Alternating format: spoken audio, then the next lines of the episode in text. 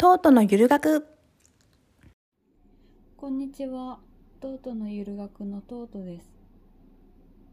今回はソロポッドキャストの日3月11日の、えーおじさんが主催される、えートークテーママジカルバナナという企画に参加させてもらっています。よろしくお願いします。私のテーマはですね、同性同性婚というテーマが回ってきました。ちょっと難しい話題ではありあると思うんですけど私も興味のあることなので、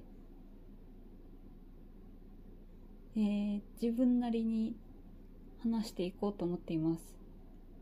ただちょっと心配なのが私が今ものすごくひどい眼性疲労でいろいろ本で同性婚のことについて調べたりネット上でたくさん調べたりとかができないのでいろいろ更新されてる情報とかを知れないのでちょっとその辺はご了承ください。あくまで私の知っている情報と私の主観でのみお話しさせてもらいます。同性婚についてはうーん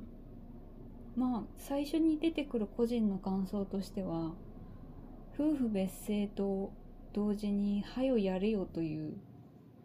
国はよやれよというのが一番最初に出てきますね。うん同性婚について昔記事か何かで読んだことがあるのは同性婚を認めるかどうかという話題の、えー議論のついでに結婚という制度を見直してみてはどうかという話を多分新聞だったかな？で見たことがあります。ちょっとこれもまたあのそもそも今の日本の結婚っていうシステムがどう成り立っているのか調べにくいので調べてないので悔しいんですけどわからないところが多いんですけど結婚っていう制度になんかこうそもそも不備とか不便があったとしたらそれも見直しつつ同性婚もえっ、と、えー同性同士でも結婚できるような制度にしていこうよみたいなことになればいいなと私も思います。あと、えっ、と、同性婚が OK になると、えっ、と、昔、これもまた昔ツイッターやってた時の話なんですけど、えっ、と、えっ、と、女性の方が男性の方をスカウトして別に恋愛関係でも何でもないんだけど籍を入れて一緒に生活している。そこにはなんか恋愛関係とかも性の関係とかもないけど一緒に暮らして婚姻関係ではあるという状態がをあのツイッターで発信されてる人を見たことがあるのでなんか同性同性婚が OK になったというか男女関係なく婚姻みたいな家族制度みたいなことができるようになったらそれができる範囲が広がるからそういう法律を利用できる幅がかなり増えるんじゃないかなと思っています。結婚すると何ができるんだったっけ？同性婚について調べた時になんか、えーお葬式に立ち会わせてもらえないとか親権はちょっとわからないけどあそうだ病院の面会に行かせてもらえないとかそういうとんでもない致命的なことがあったのでちょっとそれは理不尽すぎるしやっぱりただの人権の侵害でしかないので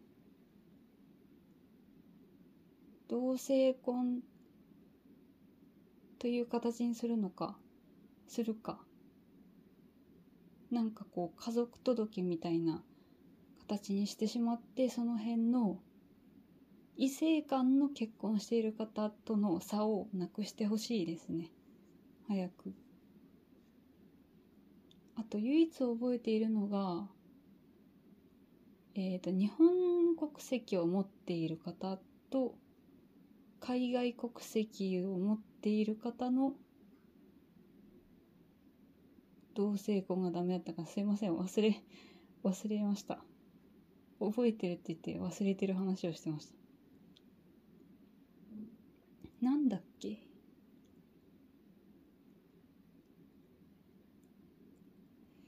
なんか。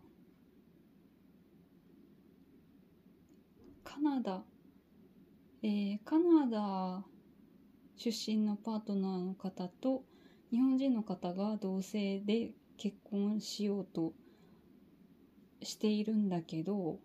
日本では同性婚ができないから結婚するためにはカナダに行くしかないという記事を確か見たんだと思います。はい。そういうことだと思います。同性婚もさっきから調べて調べられてないから悔しいしか言ってないけど調べられてないので今どうなっているのかわからないんですけど同性婚だけではなく、えー、ヘテロセクシャルじゃない人たちとかさまざまな障害の人たちとかまだまだ認知されていないこととか気づかれていないこととか。うん生きていく上で明らかにこう人権の阻害になっていることはたくさんあると思うので気づいてうん何かしら考えたりできる人はアクションを起こしていけたらいいなと思っています。あと単純に最近ポッドキャスト友達の方が結婚したので羨ましいなって思ってます。同性婚もこれぐらいの感じで最近女性の友達が女性の方と結婚したんだああ羨ましいなぐらいで話題に出せるようになるといいなと思います。これトークテーママジカルバナナらしいので。うん。そうだな。最近結婚した友達が羨ましい。じゃあなんかトートークテーマっぽくないか。隣の芝生は青い。で次のテーマとしてさせていただきたいと思いますそうだ私がプレイリストの最後にしてもらったんだったかな最後のテーマがこんなグダグダでそもそも話もこんなグダグダでよかったかと思いますがご視聴ありがとうございます。弟のゆる学でした。